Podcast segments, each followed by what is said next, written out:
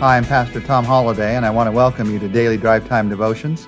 We're studying together through the Gospel of John, this week in chapter 13 of the Gospel of John. Let me begin day one at looking at this chapter by reading to you John chapter 13, verse 1. It was just before the Passover feast. Jesus knew that the time had come for him to leave this world and go to the Father. Having loved his own who were in the world, he now showed them the full extent of his love at the beginning of John 13. It was the night before Jesus was to die on the cross. He and his disciples had gathered in an upper room to share an important meal together, the annual Passover meal. These Jewish men, Jesus' 12 disciples, they'd enjoyed the Passover celebration their entire lives. Every one of them would have deep, rich, emotional memories of celebrating the Passover with family from their childhood memories of enjoying a meal wonderfully prepared by their mother, of laughing with brothers and sisters, of hearing the youngest child ask, Why is this night different from all other nights? of listening to their father recite with pride of faith and family the blessings that are a part of that Passover meal. Baruch atah Adonai Eloheinu melech haolam. But this night, this night was different. The joyful memories are overshadowed in that upper room where they met with more pressing feelings. Jesus had told his followers that he was soon to die, but they did not understand. That confusion had created a tension between them. And to add to that tension, Jesus tells them during this meal that one of these disciples is going to betray him. It was a night of sideways glances, hushed conversations, and stubborn hearts. But it was also, it was also a night of a new commandment and washed feet, the Lord's Supper, and changed hearts there is a feeling, even in, in verse 1 of chapter 13 of John, there's this feeling that you're, you're there for one of the most significant events, one of the most significant moments in all of history. This is a night that changes lives. It's a night that can change your life as you and I read about it today. It was a night that changed the disciple John's life, the disciple who wrote this gospel of John. It changed his life. He was never the same again. This was a, a night that became the theme of his life. And John 13, verse 1, it is such an amazing verse. I believe that this verse looks all the way back to all that was previous in the Gospel of John, and it looks all the way forward to all that's going to follow in the Gospel of John. This verse is set up by all that happened in the book of John before this verse, and it expresses all that's going to happen after this verse. Looking back, you noticed it says, having loved his own who were in the world.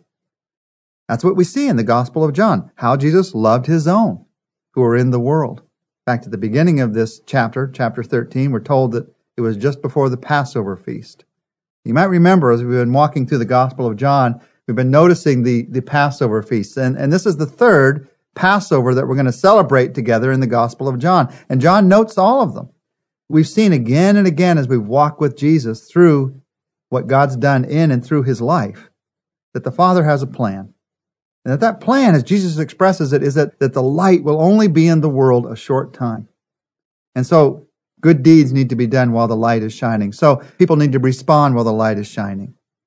And, and we've seen through the Gospel of John, having loved his own who are in the world, we've seen through Jesus' miracles, we've seen through his actions, we've seen through his love, the fact that he deeply loves his own who are in the world. Having loved his own who are in the world, he now showed them the full extent of his love. That phrase, he showed them the full extent of his love. That phrase is the introduction to all that's going to happen in the rest of this gospel. Literally, that phrase is, He loved them to the end. Having loved them, He loved them to the end. It doesn't mean just to the final day, though. It has deeper meaning than that. It is the full extent. It means all the way through, giving His all. Jesus loved with His all. And Jesus did that. In the rest of the Gospel of John, we're going to see first in this upper room, as Jesus washed their feet, he showed them the full extent of his love. As he taught them about abiding in him, he showed them the full extent of his love. As he spoke of the Holy Spirit, as he prayed the high priestly prayer, as he was arrested, and as he was abused, he was showing them, he was showing us, he was showing you the full extent of his love.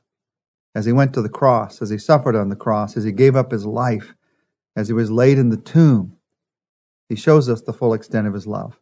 And as he was resurrected from the dead, as he encouraged his disciples after the resurrection, in all of this, he showed the full extent of his love.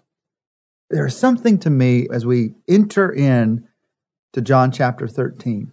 John chapter 13 and forward to me is the holy of holies of the book of John. Let me explain what I mean. Because the temple where the sacrifices were made in the Old Testament or the tabernacle that existed before that temple, because that temple or tabernacle is a picture of Jesus Christ, John pictures for us the temple as we walk through this book. At the doorway of the temple, there was a laver with water in it for purification. And Jesus shows that he's the fulfillment of that when he says, I'm the living water.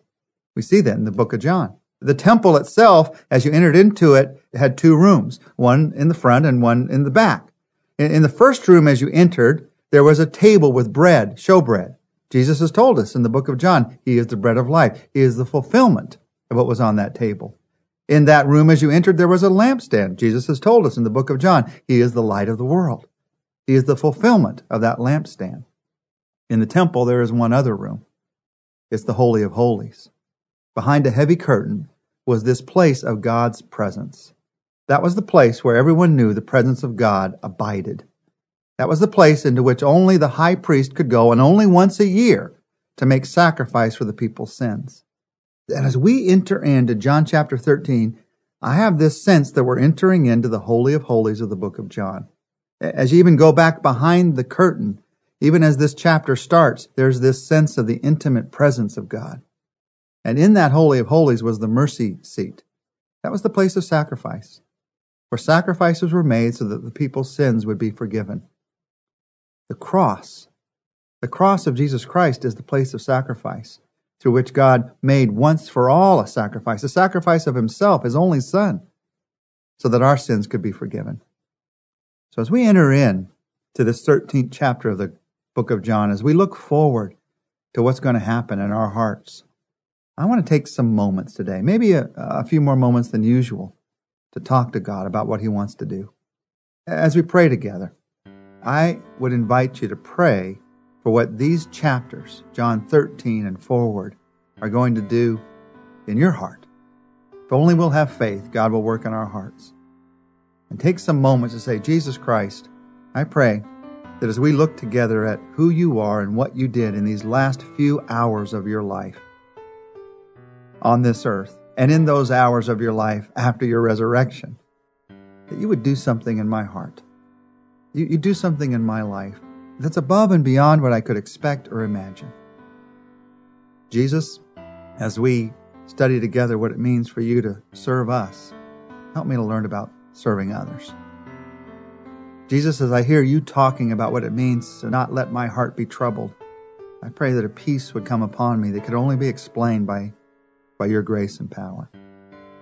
Jesus, I pray as I hear you teach in these chapters about your Holy Spirit that I realize that you are with me, that I'm not alone like never before. That fact in my mind would move to a deep conviction in my heart. As I hear you pray for me, Jesus, in these chapters, I pray that I would, I would know like never before the meaning of that prayer for unity and faith. And Jesus, as we look forward to what it means that you died for us and were resurrected for us, I pray that that would be personal like never before.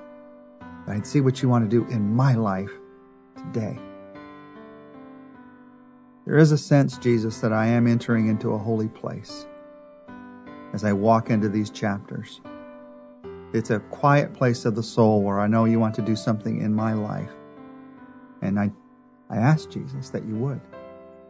I ask that you would work in my heart, you would work in my life to give a deeper faith, stronger hope, and a greater love. I need you for that.